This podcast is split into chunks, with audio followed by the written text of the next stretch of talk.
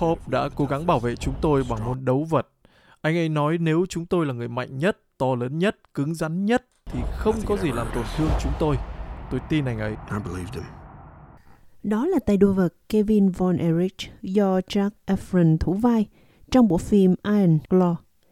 Đây là một bộ phim Hollywood kể về một gia đình ngoài đời thực thống trị môn đấu vật vào những năm 1980. Phim đề cập đến những nhận thức lâu đời về ý nghĩa của việc trở thành một người đàn ông mà xã hội hiện đại ngày nay, đặc biệt là Úc vẫn đang vật lộn với khái niệm này. Những nhận thức đó là chủ đề của một nghiên cứu mới do Treasure Social Services công bố trong tháng này nhằm xem xét thái độ của nam giới đối với nam tính.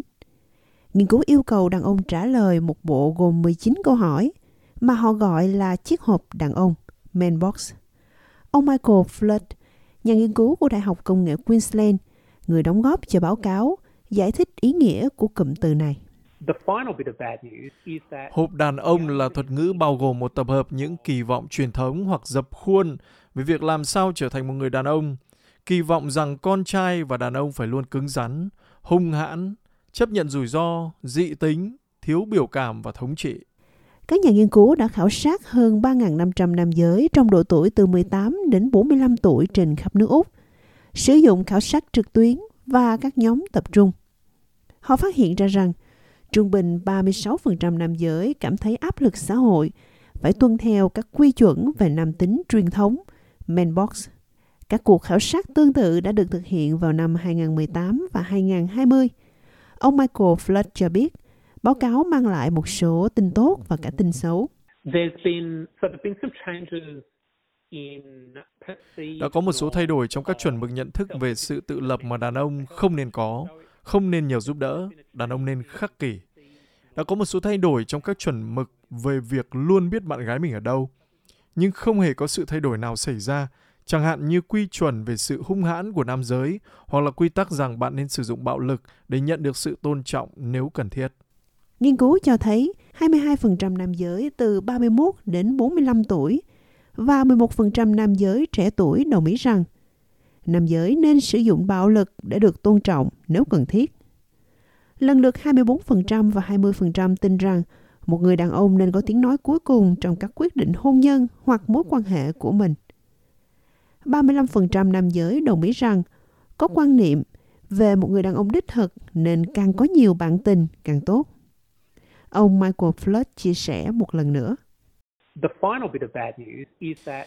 Tin xấu là các nam thanh niên hầu hết tán thành hình mẫu nam tính tàn nhẫn, phân biệt giới tính. Kết quả này không thay đổi nhiều trong 5 năm.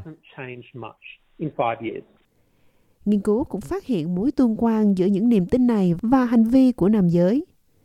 Những người đồng ý mạnh mẽ nhất với các quy tắc của Man Box có nguy cơ gây ra bạo lực tình dục với bạn tình cao gấp 8 lần so với những người ít đồng ý với các tuyên bố. Họ có nguy cơ gây bạo lực thể chất cao gấp 5 lần.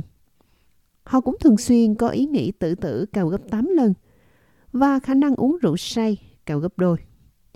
Chủ tịch của tổ chức Respect Victoria, Kate Fitzgibbon cho biết, những phát hiện này cho thấy mối tương quan giữa những định kiến có hại và việc thực hiện bạo lực.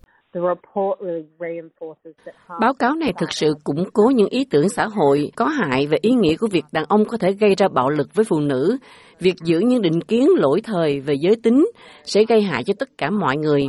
Chúng ta nhất định phải giải quyết vấn đề này.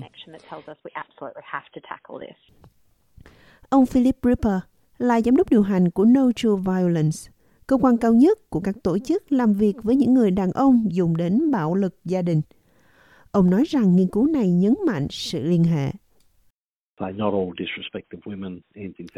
Không phải tất cả là sự thiếu tôn trọng phụ nữ đều dẫn đến bạo lực gia đình, nhưng tất cả bạo lực gia đình đều bắt nguồn từ sự thiếu tôn trọng phụ nữ. Nghiên cứu tập trung vào vấn đề cần giải quyết, đó là nam giới và khái niệm nam tính.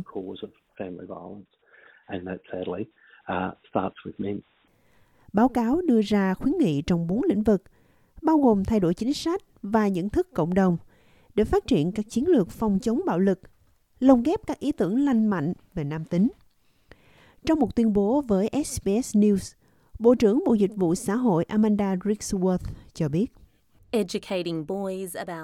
Giáo dục các bé trai về các mối quan hệ lành mạnh, tôn trọng bạn bè và bản thân, đồng thời cung cấp cho các em những tấm gương tích cực là bước quan trọng để chấm dứt chu kỳ bạo lực.